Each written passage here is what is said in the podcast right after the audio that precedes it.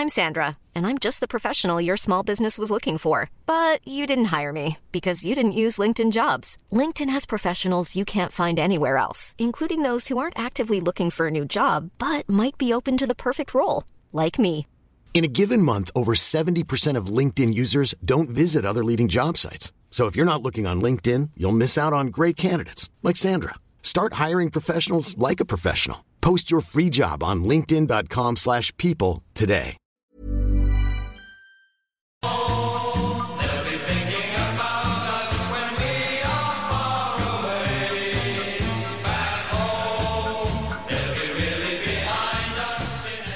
Back Home was written by Bill Martin and Phil Coulter. It was recorded the 1970 England World Cup squad, and that was the one that began the tradition of England squad recording their World Cup songs to celebrate their involvement. We're going to run with that theme throughout the show, bring you three or four of those, let you see how they've evolved over the years. That reached number one on the UK singles for three weeks in May 1970 when England were reigning world champions, Gareth having won the 66 World Cup. And actually, apparently, I wasn't alive then.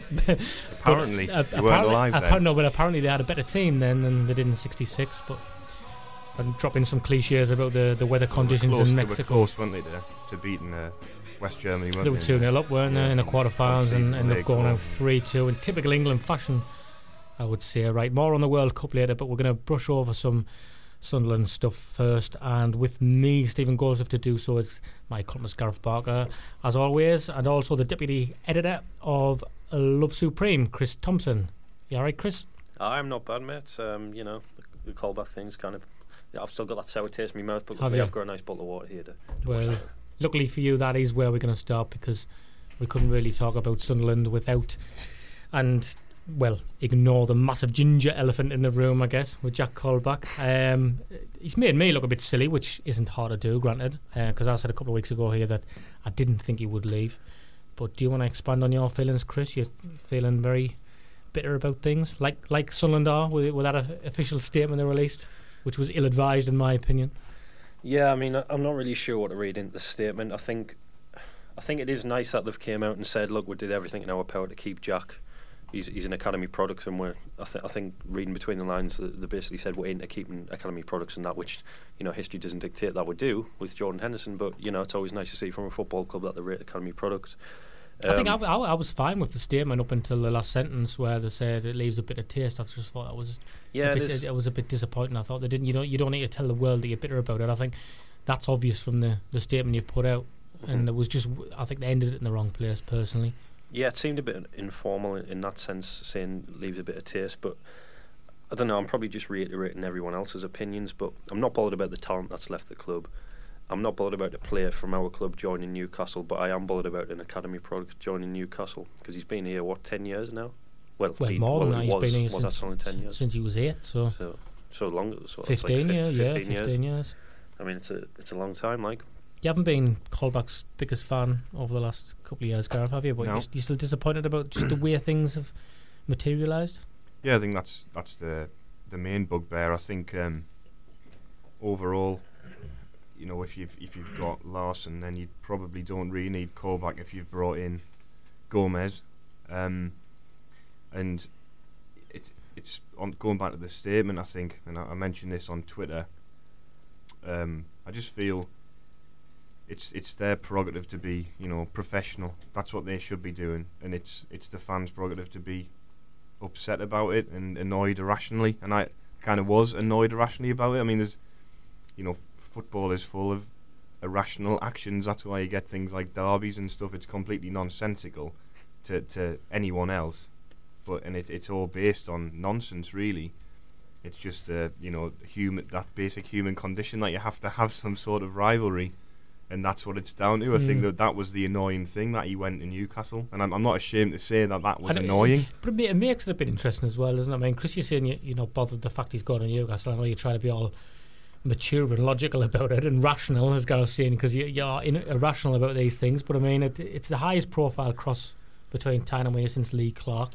Circumstances were different. This one's similar to the Paul Bracewell one, and he turned down a contract at Sunderland and went to Newcastle. I think with a, it's just it's interesting, though, isn't it? For the, for, I mean, the media. It's great for the media when you're working in the media and you, you suddenly have this sort of thing crop up, and it's is it good in a way for northeast football from from It- the outside perspective? Well, I've never really thought about it like that, but yeah, in a way it is because it does kind of increase the prestige of, of North East football. I mean, we think that the Tyne-Wear derby is like the biggest thing in the, in the universe. You know what I mean? It but is. people down, people down south probably don't feel that way. You know what I mean? People in Manchester and Liverpool probably don't feel that way. But just to, just to extend on what I said, um, I am bothered that he's joined Newcastle. I wouldn't be bothered if, for example, if Seb Larsson's contract ran down and he joined Newcastle.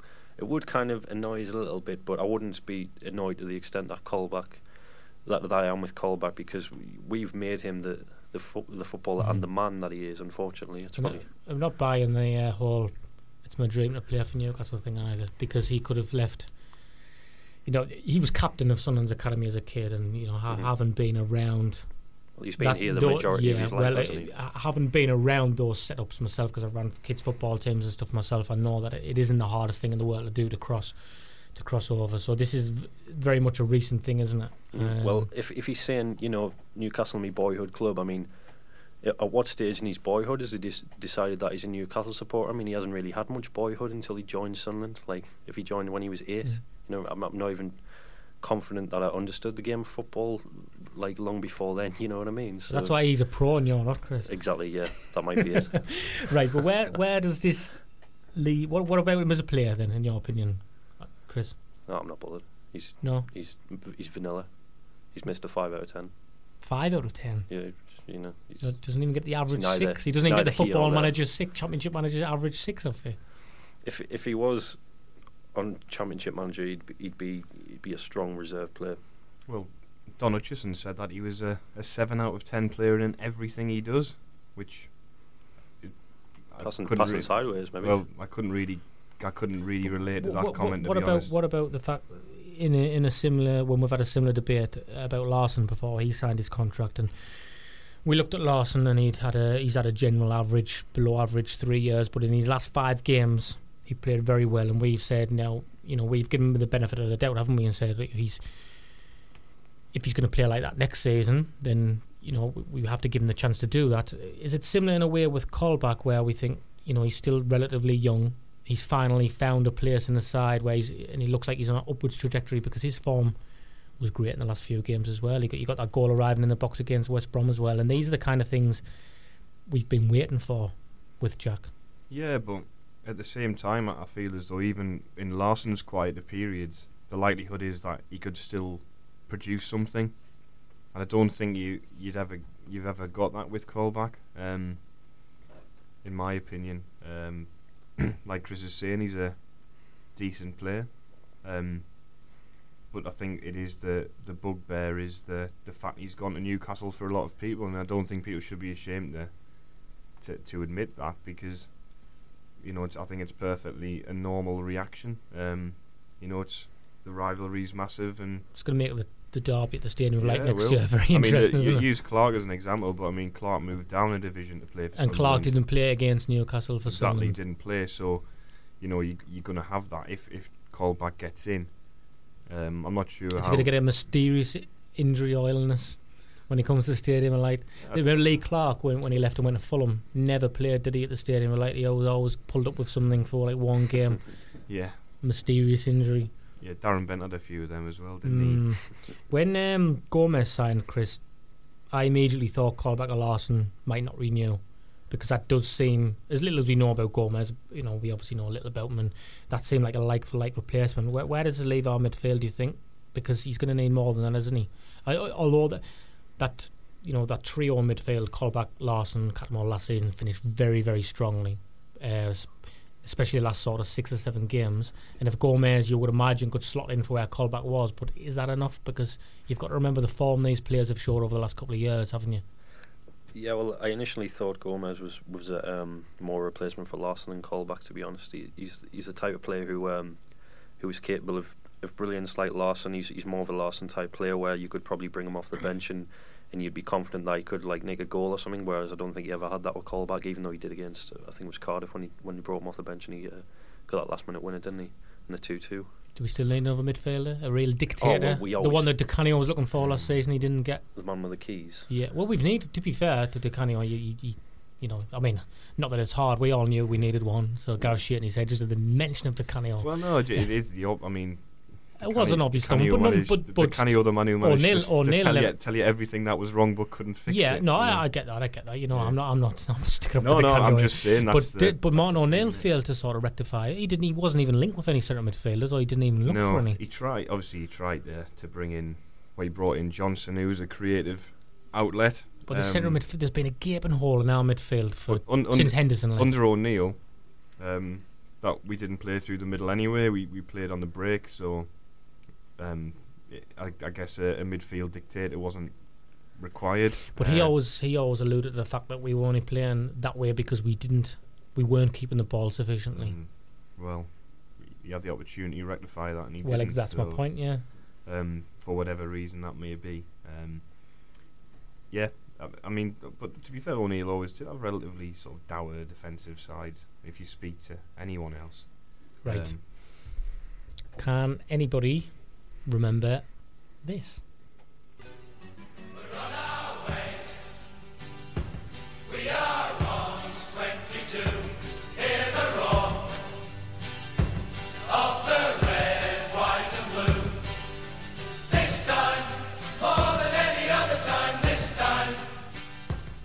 This time was written by Chris Norman and Peter Spencer of the band Smokie. They had written a song called Head Over Heels in Love Kevin Keegan, which is a bit weird. Uh, gives a little insight into the expectations of the country going into the World Cup because this was all about this time we're going to do it, even though after the 1970 World Cup we just mentioned, England didn't qualify for another World Cup throughout the 70s after that one. no. Bit rubbish. Um, interesting in that Keegan World was out, wasn't he? yeah, well, in, Yeah. in in that World Cup was interesting because it was in Spain. Brian Robson scored against France after 27 seconds in a game they won 3 1. They progressed to the second round, which was then a round robin format, which was England, West Germany, Spain. Now, England got respectable nil draws with the host Spain and West Germany, but were eliminated because West Germany beat Spain. So they played five games in that World Cup, didn't have a chance to go to penalties, and were kicked out, which is a bit sham. Yeah, it, it was massively shunned by the look of it. See, like the Keegan thing, they didn't have Keegan till the last game, did they? And um, and Brooking as well. Not that I can remember this because I was. I think I was one when this World Cup was They were on. two. so They were two key players at some the of our older listeners. Well, like, if you uh, if you um, watch the FIFA official FIFA World Cup yes, films, I did actually. Yeah. um, you will get all the, uh, the even though it's ridiculously cheesy presentation, um, it's still quite entertaining, and you get that sort of all shot on that cinematic camera style, so it's quite interesting. But yeah, the, obviously Brooking and, and, and Keegan were weren't available till the last game. I think you brought them on as subs. Was it Spain? They had to be two 0 to go through because they had to win Spain two and yeah, and the drew two nil, 0 and they drew nil nil, but they and Spain were the battered them. hosts as Yeah, well. Hoddle wasn't being utilised as well. I think there was. Didn't he drop Hoddle or something and I then can't remember the him in? Was details, that- uh, to be honest. What's your earliest World Cup memory, Chris? Well, it'll be 98. 98. I can just see, I remember Euro 96. I think I was in like a holiday camp and they were showing it on like a big screen and, and there was like, you know, I wasn't interested. I think just ni- wanted to play footy. 90 was the 90 was the one that I was disappointed. I just missed 90. 90 was the one that got- 94. 90 got me hooked on football because I, my dad used to take me to Roker Park um, mid to late 80s and I wasn't really interested. My brother was mad for it at the time and I, wa- I used to go and I wasn't really. And I remember the, the 90 the playoff win at Newcastle, of course, and how excited everybody was. But it was that World Cup really that got me hooked and I went every single Sunderland home game from, from that moment onwards, really. So 94 was definitely the one for me, even though England weren't in it. that was a rubbish World Cup. I, I don't know. I was just. well, I was. 90, I was, I was 90 just. was a rubbish World I know, Cup but I was just sulking because England weren't in it. I think. Yeah, I think A, I- li- I li- a little England. I won't yeah, watch them if I England. latched on Ireland. oh, That was oh. that was what I did. I was only 11 or something. And when wouldn't uh, latch I was a us. great. That was a great uh, a great moment when uh, Houghton, Houghton scored that goal. Um, lob Pagliuca, didn't he? Uh, and they won one 0 And uh, Bonner had a bit of a mare, I think, against Holland in the second round. Drop, I think he would drop one in the net, basically. I think, and he's one of their World Cup heroes. So. Right. Okay. Now Who's better, Messi or Ronaldo? It's that time when we acknowledge some of the predictably dull debates and questions that fly about some of the generic and mundane questions that we probably give far too much oxygen to. If you think who's better, Messi or Ronaldo, is a worthy and interesting question, then we think you should do better. Much, much better. Right, okay. The question I have this week.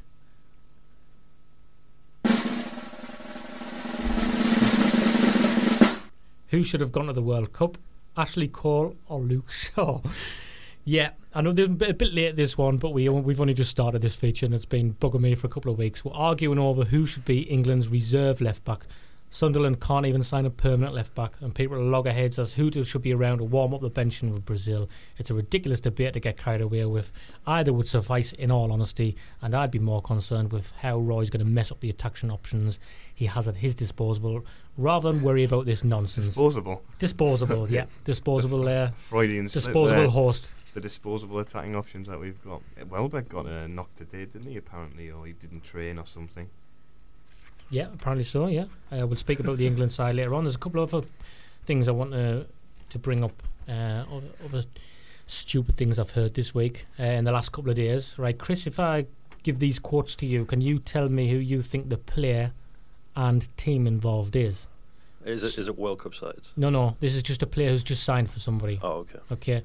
Quotes are I want to play at the highest level and and with things the way they are at this club it fits. No, sorry. And win things. I want to play at the highest level and win things and this club fits. Player and club, who would you think? It's the club Liverpool? Well, Would you believe me if I said that was Joe Cole and Aston Villa? What? Really? yeah, really. Well, Joe, That's unbelievable. the sort of underwhelming sign of Joe Cole have signed My Sender, word. Senderos as well, haven't Aston He just, Villa? I bet you fans must be just can't believe that he's managed to Well, get it's- a two-year contract it's at a got Premier to- League club. Well, He's it's thinking, gone to "This his is great." head, and he's saying this. I play at the highest level and win things, and this club fits. Yeah, I tell you what, I had to keep reading that quote over and over Senderos, again. Senderos has won a Premier League. Well, he didn't. is he that- Joe Cole has won a Premier League. exactly. Minimal Ri- Richard impact. Wright has won two Premier Leagues. And there's another one here, right, Gareth? Do you want to do do this sort of Q and A with me? Uh, There's another one I found Go on then. quite interesting. Do you want to answer or ask? Um, I'll answer. Right. Okay. Well, with that with that enthusiastic tone, it'll be perfect. actually. Right. So this was Andy Cole, former Sunderland striker. People often forget. Or Andrew Cole. as he- Instantly forgettable. Yeah. Andrew Cole. Andrew Cole, he likes to be called, doesn't he? Yeah. Right, okay. This was a questionnaire, and let me know, Chris, what you think about these answers.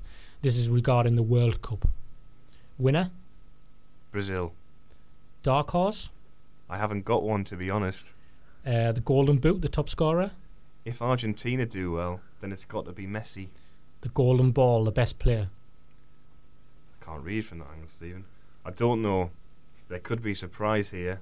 Someone could come out of nowhere and play well, so that's a tough one. Young player of the tournament. That's another tough one. There are so many young players at the World Cup that it could be someone that nobody knows that well yet. What do you think about that, Chris? Insightful. Yeah, very. I mean, obviously, kind of like a football expert, given given those answers. I haven't just picked like an old woman off the street who's never heard of football. Do you have a dark horse for the World Cup? Is it Belgium? no. No, he's not going to answer the It's not a question. question. Yeah, he's, he's gone down the Andy Cole route. He's just not going to answer. Oh, sorry, Bel- Andrew Cole. Belgium are not a dark horse, so whether they've got like the some of the best players in the world. Like, well, apparently, apparently they've got some of the best players in the world. well, you know, Who knows? I think they have. Some Is that why they're a dark horse? Well, there wouldn't be a dark horse. But if they were are a dark horse, it's like- Obviously good. The hipster's choice is Belgium. Or Fifth like- favourites, Like dark horse. like Dortmund were the dark horse like a few seasons ago. Ecuador, are the uh, and Chile, I think, are the, the two. maybe. Chile are quite a popular one. Sorry, aren't? Ecuador, Colombia. Do you know? I always what- get Colombia what, Ecuador what you'd be waiting up. for is or te- teams who are sort of given no chance, like Nigeria. And that, they'll, they'll no, but somebody like that'll go on a good run, and then you'll have people say, "Well, I knew, I knew they were a good team. I was Yeah. waiting for them to go." I was talking about this today actually, and this is a bit of a tangent, but teams sort of surprisingly winning the World Cup. I was saying that I wouldn't be surprised in the next sort of 20, 30 years if USA is starting to like really challenge Mm. regularly in, in the in the last four because it's such a massive country with it's We've like been a well saying this for developed years. country. It's, it's the social thing, isn't it? Like, But if you if you look at how they've come on since 1990, and obviously they had the World Cup in '94, and it never really, you know, they they, they, they did '98. They qualified. They've, I mean, they've qualified for every World Cup since 1990, haven't they? So, Mhm. and they seem to get better every time. Um, once the I think once the crossover where the social aspect is Yeah. like football is you, you know you as a kid, you you want to play football naturally on the street and stuff. Then, as you say, the size would dictate then as well. But people have been saying that about them for a while, and China as well. It's a huge, you know, the biggest population in the world, isn't it? And people have been saying the same about them, and it just, for whatever reason, And to fear of offending someone is is uh, is um, the USA a bit more developed than China? Like, is it a bit more? Well, it's more is- dynamic, isn't dy- it? Diverse. It's more certainly. diverse, and you've obviously Yeah. got that more. Um, there's probably more better distribution of wealth and stuff like that, maybe. So Yeah.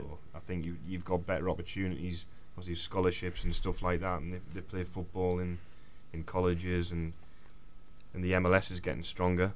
It is play, players are going out there and. They're not going right at the end of the career now. It's sort of scaled back slightly, and people are going sort of in the twilight. Yeah. And then you see players like Dempsey and Bradley who've gone to play in the MLS. And Altidore, who's came over and done really Yeah, well in the Premier Red League. Bull- well, yeah, yeah, yeah. This is, I just, I don't know. I just, I was just thinking about it today and thought. wouldn't I think you're probably right. I think you're probably right. Just because they've got the infrastructure to, Yeah. to build. If, like you say, And then you hear about David Beckham going and spending millions on Yeah.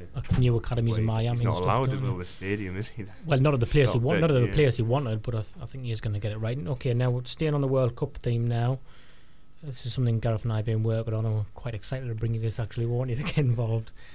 This is a drinking game, a shot drinking game, and we're going to call it the Andy in and Around's end drinking game. It doesn't. It's not specifically shots, is it? Well, no, but no. Okay, Bit of Brazilian style music. Right. Okay, what this else. is with the World Cup just a day away, we've decided now is a good time to get all patriotic and marry up two great English traditions getting lashed and having to put up with patronising and worn out cliches from ex players privileged enough to be co commentators. We're bringing you the Andy in and the rounds end drinking game. See what we've Have done you there? been drinking? Yeah, I wish.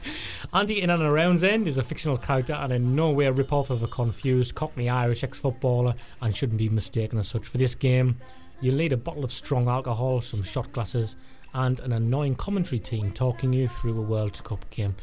We're going to set the rules for week one and would like you to get involved on, on Twitter and like to try and develop the game as a progression, as Yeah. the competition progresses. We should have said actually, uh, interact with us on Twitter if you want. It's at Wise Men Say Pod. So if you've got any ideas for the game or want to say anything else or abuse us, um, just uh, get in touch that way. So first of all, we'd have one shot for hearing in and around. Any more than one shot for that, and you're going to be old before half time. Let's hear it. Andy Townsend, I am talking about specifically here, and I can confirm from personal experiences, getting hammered before half time isn't a good experience. Okay, also one shot for every time Andy Townsend, who's no relation to our fictional character, remember, simply urges an England player to go on. Again, any more than one shot for this. Every time Andy offers this snippet of thoroughly researched encouragement or insight, you'll get so drunk you'll be turning up to dangerous fugitives, suspected hideouts armed with a fishing rod and four cans of naff tasting yet heavily marketed lager. Gareth, you've got a couple for three, have, yeah. three shots. Yeah, well, I've got a two shot and a three shot. Which Yeah. one do you want? Either Both both, of them. both of them, yeah. Well, shall we try that shot button again? Because we, we It didn't work, yeah. Let's try it. Nah, it's not working. Never mind.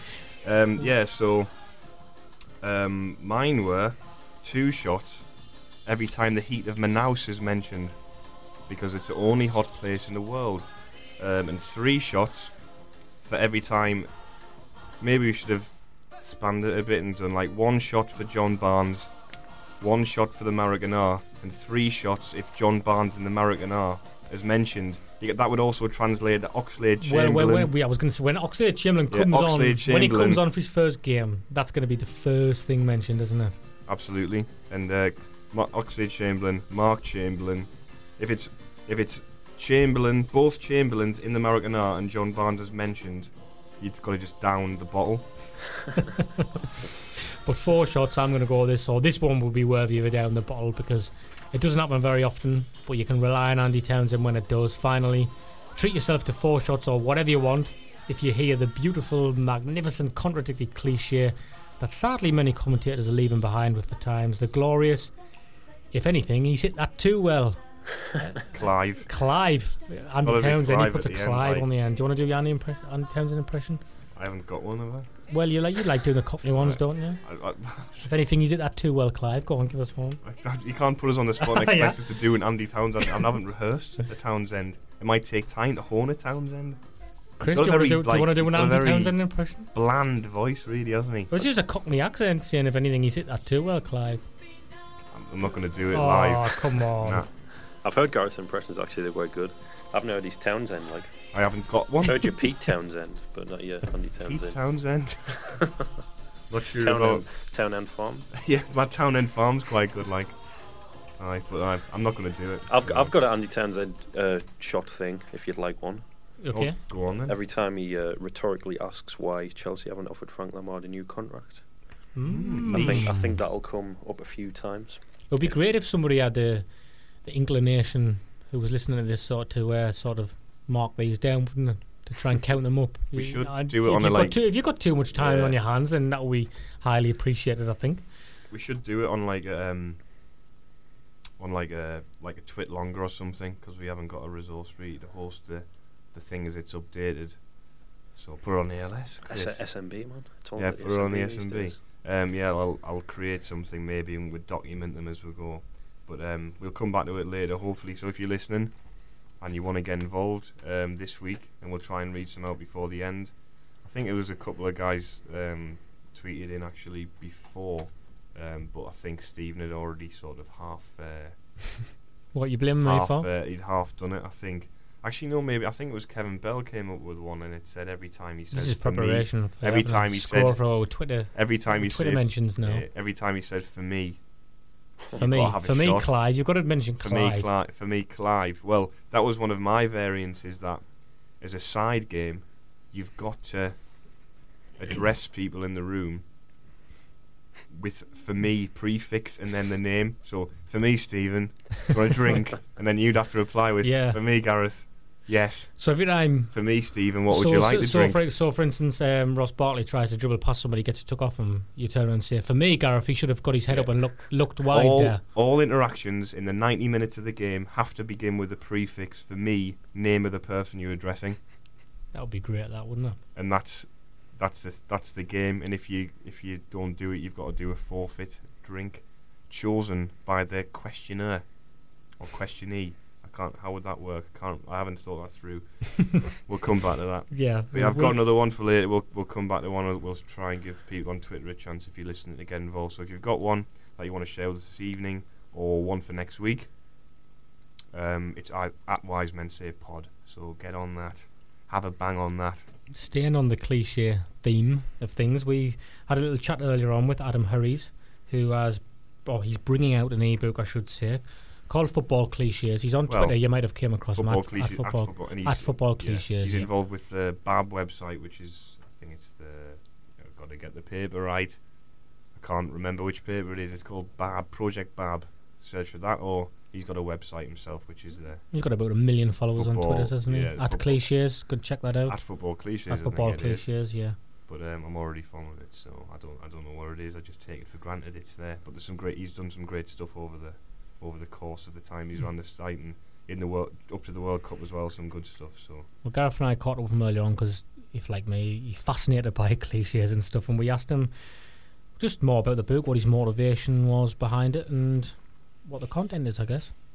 Okay, Adam, can you just start by giving our listeners a, a brief insight to the book, really, what it is, what your inspirations were um, in coming up with it?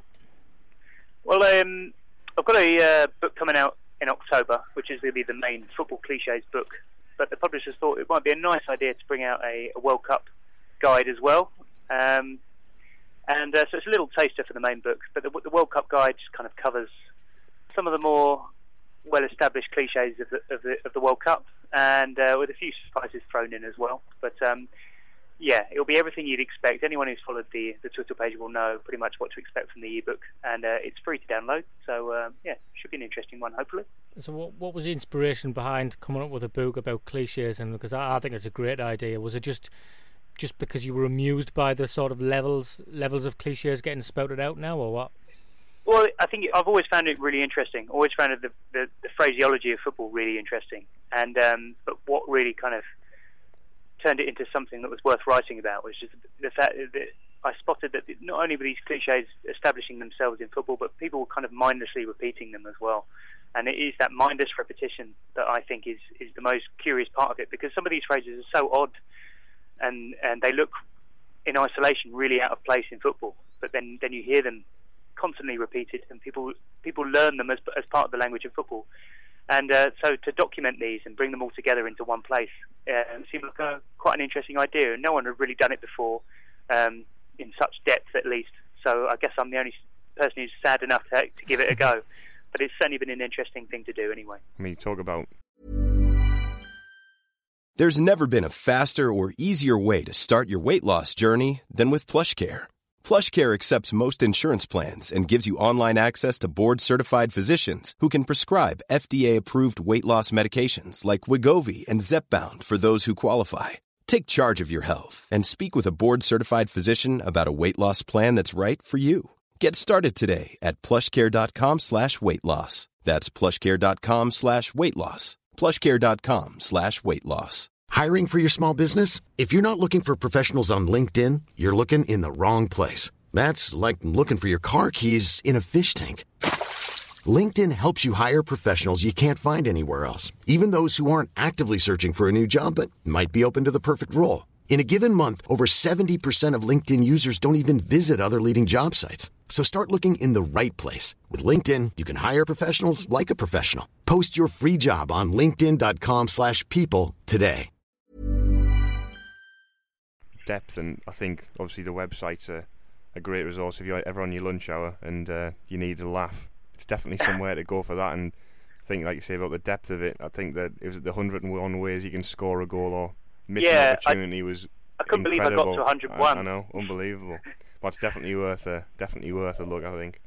So go, going into the World Cup, obviously, um, I- I'm doing it myself now. I'm saying obviously is uh, just uh, just slotting obviously in for no apparent reason. So Well, I pads things out. Don't worry. Don't worry. yeah, yeah. Um, so, I mean, Townsend. Obviously, the recent thing that you did with Townsend was brilliant. But um, pundits of the World Cup, um, you know, Carlisle's probably going to be involved, isn't he? It, it, as a co-commentator for ITV. Oh, is he? I- No, I don't think he's there. Is, Is he not? I don't think I've seen him advertised there. Surely not.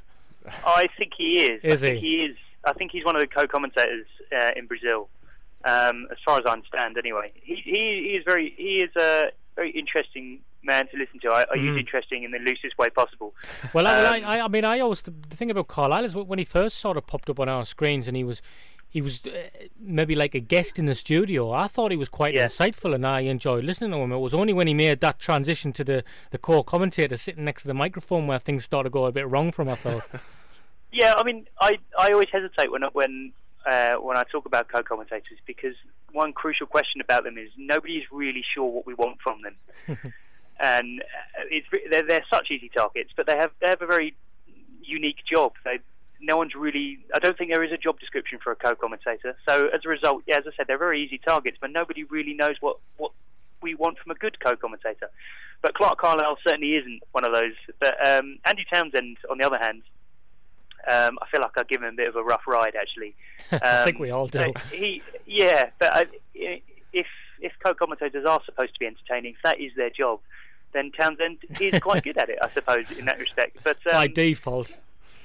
yeah, exactly. I, I, I, you know, but uh, you know, I say again, I, I simply don't know myself what I want from my co-commentators.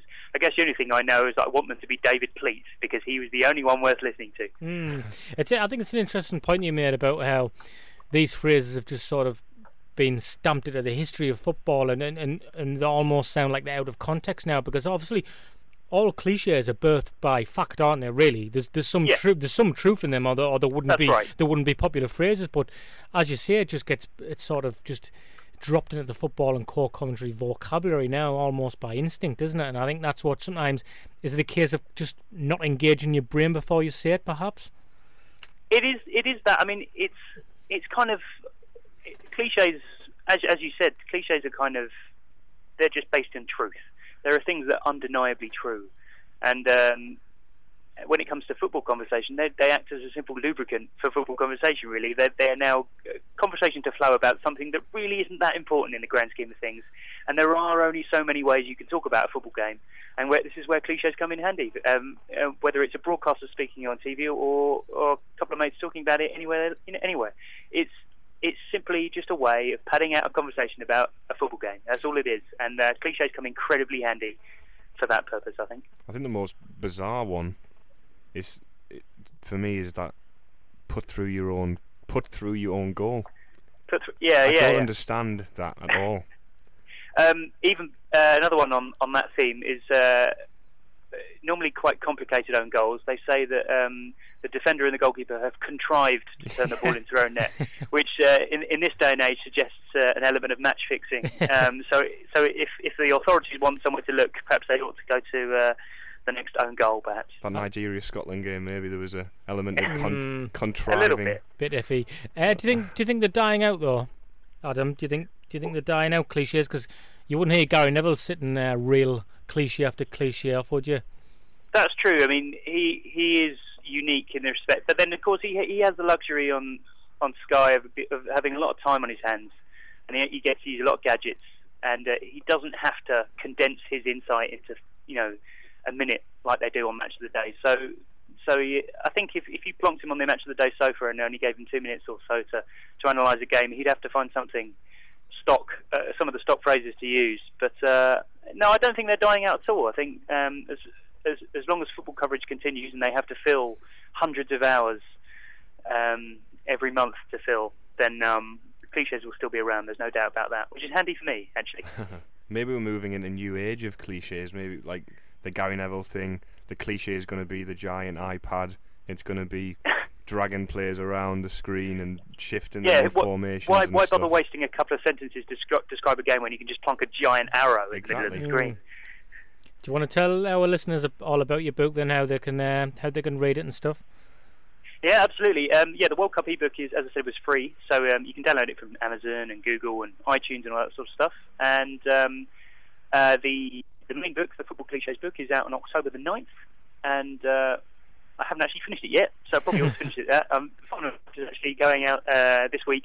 Really looking forward to finishing it. I'm pretty happy with it so far.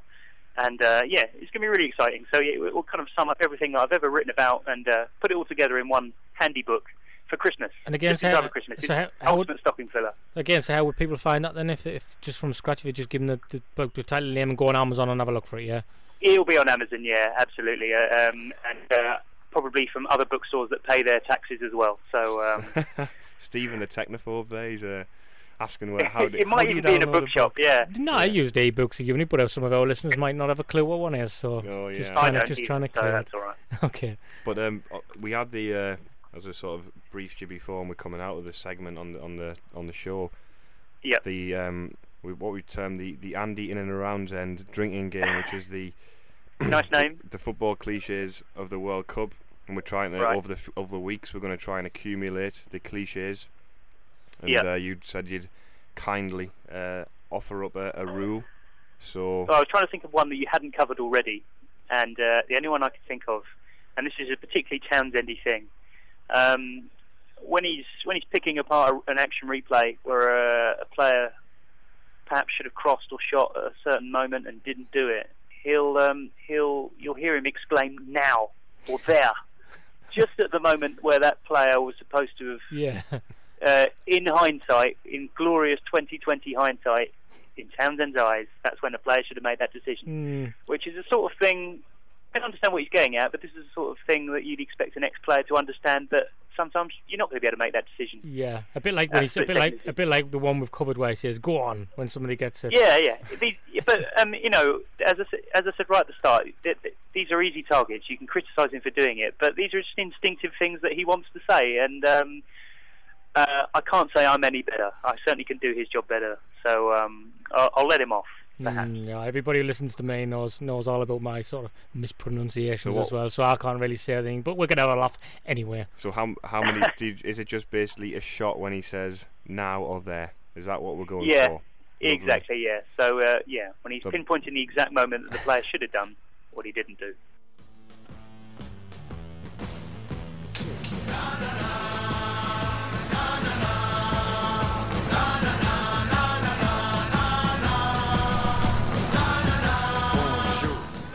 Vindaloo was a song by Fat Layers. The music was written by Blur bassist Alex James, and the lyrics were written by comedian Keith. Bassist?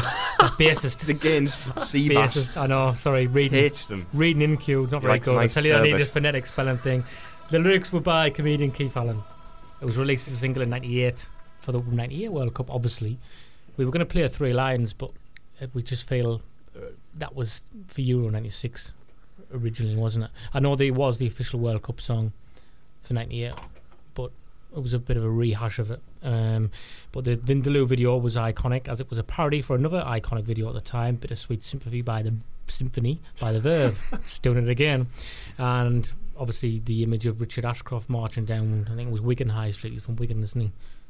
Yeah. Aye. Yeah. Yeah, yeah. Yeah, It was was it thanks, Paul Chris. Kaye who played it? Paul in, Kaye uh, played the one it? in the um, Fat Les video, didn't he? Uh, and obviously getting nudged, nudging bypasses out the way, but in the video it all sort of descended into a, a comical farce, didn't it? I think Matt Lucas and other comedians, like you said, Paul Kaye, people like that were in it, weren't they? Yeah, it was a, a memorable effort. I think that's the that's the um, you know it's an iconic one because like you say the you know they did re-release three lines for '98, but they changed the lyrics and stuff, and that's sort of synonymous with Euro '96. So it was edged out in the running order controversially. Controversially, to get number two as well behind the three lines. I don't think Oh, Keith Allen was happy about it, was he? Was he not? Well, he w- well he had he was there with uh, World in Motion, wasn't he? He was involved in the video, all that and stuff, yeah, he wasn't he? was. Yeah. So he's had his fun. Give someone else a go. and the Lightning Seeds had done all that ident music for like goal of the month and everything, hadn't they? So they deserved a bit more, bit more of a platform. Mm, right, right. We're gonna before we Move on. move on. We're gonna just spend five minutes. I think Gareth and I talked about doing a feature every week. Altidore Watch. We haven't quite got a, a sound clip prepared for anything like do. perhaps we should the thing is, we should have done. we know that there's a few people in America who listen, and we kind of worried that will offend them if we do something American. So, like that US soccer guy or something like that. That's quite Mm. popular on Twitter. So, So like an, don't an Altidore watch an American accent. Chris said he was going to volunteer a, an example for us. There you go. There, that just No, did just, Did just you? did it there. He's relieved, Altidore relieved me. There you go. Let's get some Bruce. Do you want to, do you want to do it again so we can There like sound sound bite it? No, no, I'll just, I'll just, I'll. I'll, um, I'll, uh, just do one next week. I'll, I'll, I'll, um, use Twitter to to find out what what I'm allowed to say that isn't going to offend everybody in America. I offended somebody on Twitter the other day for saying that I didn't realise that in US soccer they called um, a disallowed goal a callback, A Jack called. like Jack callback. Yeah, they call it a callback, a callback. I've never heard of that before. And I, I there was a, f- there was well I hadn't there was like three people used the expression because we're talking about Altidore. He's like he had a call back. He had one called back. So I mentioned this, and then this Makes guy got in. This guy it. got in touch and was like giving us a load of jip over it because uh, I'd, I'd I'd offended. I think I'd made cause offence that you know not everybody in uh, America you know use this terminology and it makes us sound like idiots. well, to be fair, we've just said how diverse big America is. So It is. There's, there's yeah, going to be room for yeah. intelligent people and stupid people. But it doesn't make you Oh. stupid if you No, say it doesn't. It was just it was just uh, just a joke. It's It's different. very much an Americanism, stupid. though, Yeah, isn't it? You, is. you- it does make sense. Yeah. You can you can imagine them using that phrase. Um, but anyway, I mean, I saw we, we- we were half joking when we said we'll do an Outlaw watch because we were ex- Yeah. you know we were probably presuming he wasn't he wasn't going to be very good. But I he's, asked for some answers, and one of them was um, Altidore's been he's still in the queue for phase three for the cup final. So Mm, mm. but he's to be fair, he scored two goals in a two-one he win. did. I the second goal, the first one. second goal looked looked quite good as well. Did you see them, Chris? Or Yeah, I you did, yeah. Mm. Are we, are we thinking the second one's a good one? Because I, I I suggested the keeper was a bit suspect. and I got Mm. shot down for saying that though. For me, Gareth, they're both goals. You know. I'm not me. Oh, oh, Stephen. oh, yeah, you sorry. got it wrong. Stephen, for What's me, the penalty for I'm, not I'm knowing actually, someone's I'm, name? I'm just cross-eyed, so I was actually looking at you. For me, for me, Stephen, I was looking at Gareth there. They're both goals, so well, you know they all count. they all count. As I think I we would, would, would Cliche. could possibly introduce to this feature over the coming weeks is is list players who are uh, normally quite good for their countries at decent levels as well, and then don't do well for the clubs. And I was Mm. trying to think of the um, Liverpool player who played for the Czech Republic, who's a perfect example. And his names escape me now. He played. He scored in the in the Champions League final when they were three 0 down. there. It's Smicer? Yes, Meester. it is. Ah, there you go. He was generally rubbish for Liverpool, wasn't he? Or Yeah, he was, average. yeah. And yeah, for Czech Republic, he was What He about was great. Uh, Postiga for um, for Portugal. Obviously, had a bit of a nightmare spell in there. Alexandersson for Sweden as well. Yeah, in Everton. He scored against England in the World Cup as well, didn't he? Mm. In 2006 or 2002? 2002, Two, I think yeah. was, yeah. Hmm. Well, there you go. Think about that one. But well done, Altidore. Keep it up. Is that the message? Yeah, keep As simple it up. as that, Jozy. Keep it Derive up. Derive for No, but Sell, d- man. but There's another one. Derive Derive- for he's Sell. Brilliant. He was a goal machine for England, there, man. Yeah, well, brilliant. he was a goal, scored some goals. He scored Let's some not get- goals. let's just say, didn't he score that cracker in a friendly against Holland? Like, uh, He did, yeah. kick? So in a draw, in a draw, I one think one it was, draw, two, yeah. was it two all? Two all away. At, I think it was two yeah. all in Holland, and he scored a fantastic volley. But in fairness to Altidore, his second goal was something we haven't seen enough from him at Sunderland. Getting the ball, and just being progressive and positive with it, and taking a shot on. Yeah, that's that's been his issues here, really. kind of watch it and wonder, you know, would he have had that? Lot, not a lot of pressure on the ball, was there when he when he when he attacked the the fullback and cut inside? You wonder, would he have had that time in the Premier League? I don't know, but it'd be nice to get him scoring the World Cup and then come back to Sunderland, you know, confident again. either full of confidence or with a few extra quid on his uh, price tag. 200, 200 to 1 for the Golden Boot, Altidore. Like, Is he? he wa- well, that's that's what I saw priced up. Like, probably, probably you know. In a tough group, America as well, aren't they? Mm. What do you reckon he's up to this moment? 199.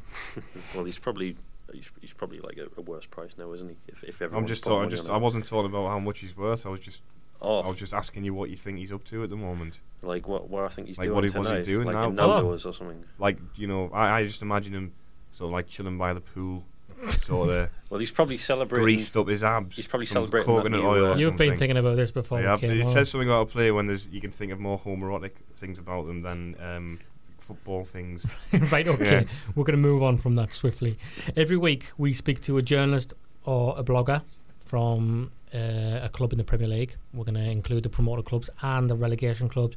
Generally, people who's been on the podcast before, and get to find out basically what the aspirations for their clubs are for this season. We spoke to Raj Bain, who Raj Baines. Baines. I've missed the S off. Right, I'm having a mare with my today. Like Raj Baines, who's from the Rule the Roost podcast, which is a Tottenham Hotspur podcast, and Gareth and I caught up with him earlier on. Hi Raj, so a bit of a hectic season for Tottenham, uh, similar to Sunderland in a way, only obviously at the other end of the table, but a lot of players coming in, a change of manager. Unlike Sunderland, however, you weren't happy with the guy that came that came in Sherwood when we spoke to you on the Wise Men Say podcast. But Pochettino's now in. What's your thoughts on that? Um, anyone but you would uh, step gonna up, make like a really. fixed It's, um, Alex yeah, James it's a similar position to, to what you were in after uh, Di Canio, to be honest. Um, nobody was really happy with him, and the people that were were in a, a very small minority.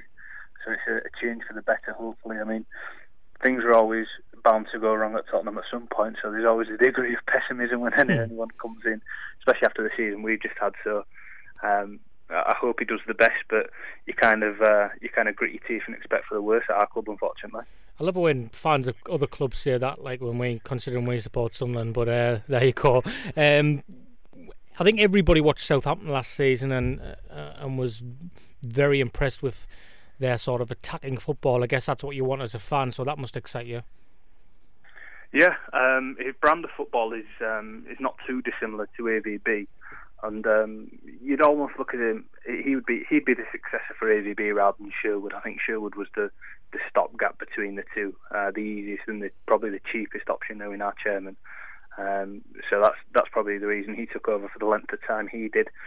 Um, but I, I'm looking forward to seeing what he'll do. Um, I think we've got the sort of players he'd want in order to, to go forward. We've got some players that haven't performed since we bought them that perhaps he'd be able to um, to get the best out of, which is what he was he was famed for at Southampton, making players better. So it, it, at the moment, it's it's relatively positive going into the next season. But as I say, after after the back of the last one, it could be it, it can't really get any worse. Daniel Levy's sort of coming under a lot of criticism in the in the last year or so, uh, particularly from the media, where he's he hasn't really been under that sort of spotlight before. I think it's from an outside perspective anyway. It looks like it's the first time people are starting to maybe question how trigger happy he is almost. You bought a lot of players in last season, and it's it's important that he's going to be given time to work with those. Not not even not even thinking about the players he's going to bring in himself. You, you have a lot of new players there still anyway, so he is going to need a bit of time. I know it's a bit of a cliche now, but he is, isn't he? Well, we've had um, several things with Levy that have, have kind of upset people that have, haven't really been footballing matters. I mean, we've had this deal with StubHub, the eBay company. I'm not sure if you're aware of them, the ones that sell tickets on. Essentially, think, it was a I deal. Think, I think we have as well. I think we we're linked up with them. Well, yeah. I'm not sure that the details of, of what your particular deal is, but I think at our club um, we got about two million pounds just straight away for, for getting them users. We used to have a ticket exchange for season ticket holders. What happens now is season ticket holders, if they don't want to go to a game, can just name their price for their ticket and um, extort fellow fans for however much they want to. So uh, I think that that bent people's noses in the wrong direction for uh, for quite a while as well because it's just not something you want to see within your fan base. And as I say, we, we sack him as manager in the in the fashion he did, um, and the way in which he, he does hire and fire. Um, it's very European. I mean, we, we probably if we were playing in Serie A, it won't be too bad because uh, we probably have uh, one of the lowest turnovers. But uh, it's been it's been unsettling. Um, our past two managers, you could argue, haven't been sacked for footballing reasons. I mean, there was questions over AVB's personality and the way in which he was working with them and Redknapp talked himself out of a job essentially, um, Mm. in, in a similar manner to what he usually does. So the questions raised about him are from the same people who have been, you know, worrying about how much money he's spending and, and the fact that he's more business oriented than not. But um, at the end of the day, the company that own the club are a sports investment company, so they're looking to just make as much money out of us when it comes to selling us as possible. So if they can put in as little as they can along the way, that's that's the best result for them. On the playing side of things, do you do you really need to go overboard and bring loads of new faces in this season? I, I would guess not. I'd hope not. Um, as there always is, there's lots of rumours about who's coming and who's going.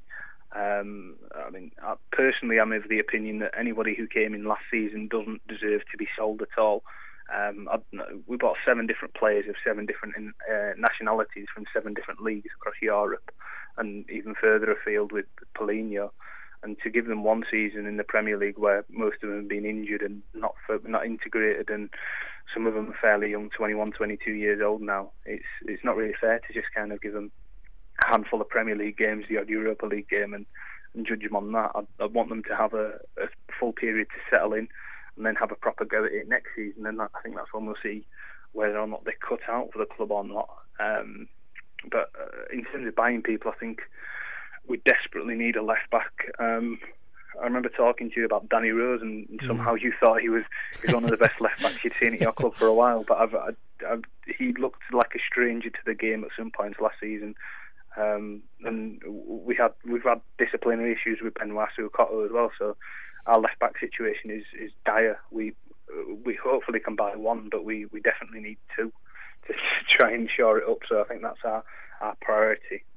Finally, yes or no answer. Just a yes or no. Champions League Champions League place next year. Uh, no, I wouldn't imagine so. No. With the world at your feet, there's no one you can't beat. Yes, it can be done. With the world at your feet, there's no height you can't reach. This could be. The World at Your Feet was an attempt to bring the musical credibility back to the official song, a la World in Motion by New Order in 1990. Embrace, who I really like as a band, reflected the optimism of the English public going into that tournament. But I actually think, alongside Argentina, we had uh, a, probably the best squad at the time in the world in world football. 4-4 bloody 2 with Gerrard Lampard. Still winds me up. But in Messed that right up. 2006, 2006, yeah. Sorry, not 2002, 2006. I thought we had a good. I thought we had a really good. Really? y- yeah. Golden generation. Well, it was a great team on paper. We had Gareth Barry in it. Gareth, Gareth Barry's doing, to be fair, and he's always done alright. He's had good. He, what's wrong with Gareth Barry? He's played at the top level.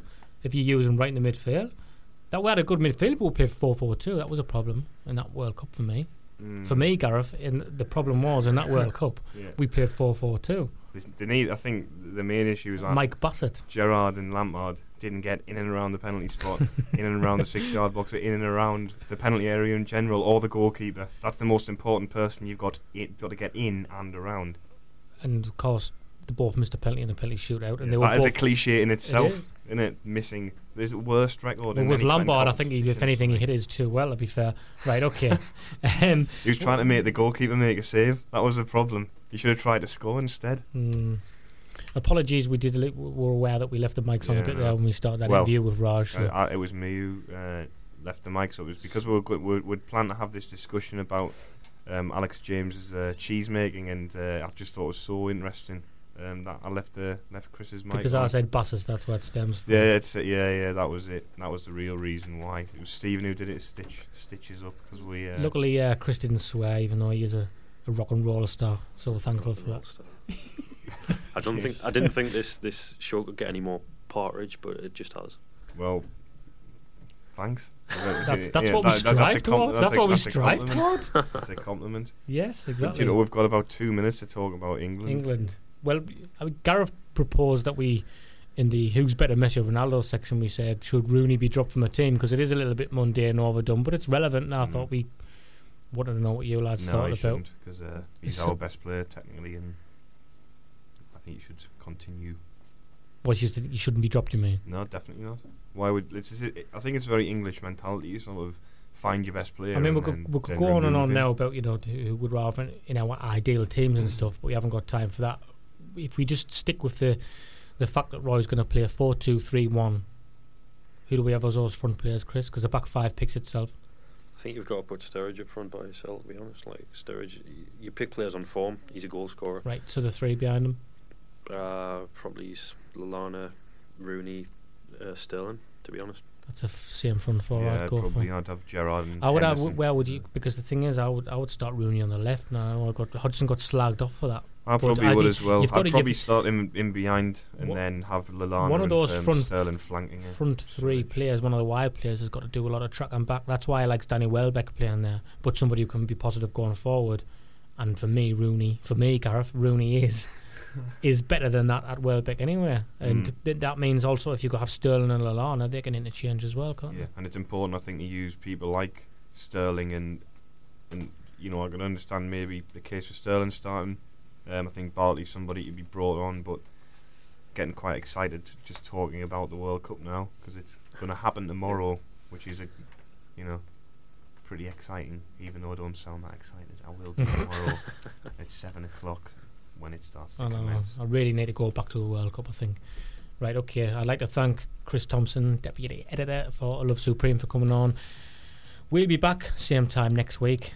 And don't think we forgot about this one. We are going to go out with the greatest of all the World Cup songs. This is New Order.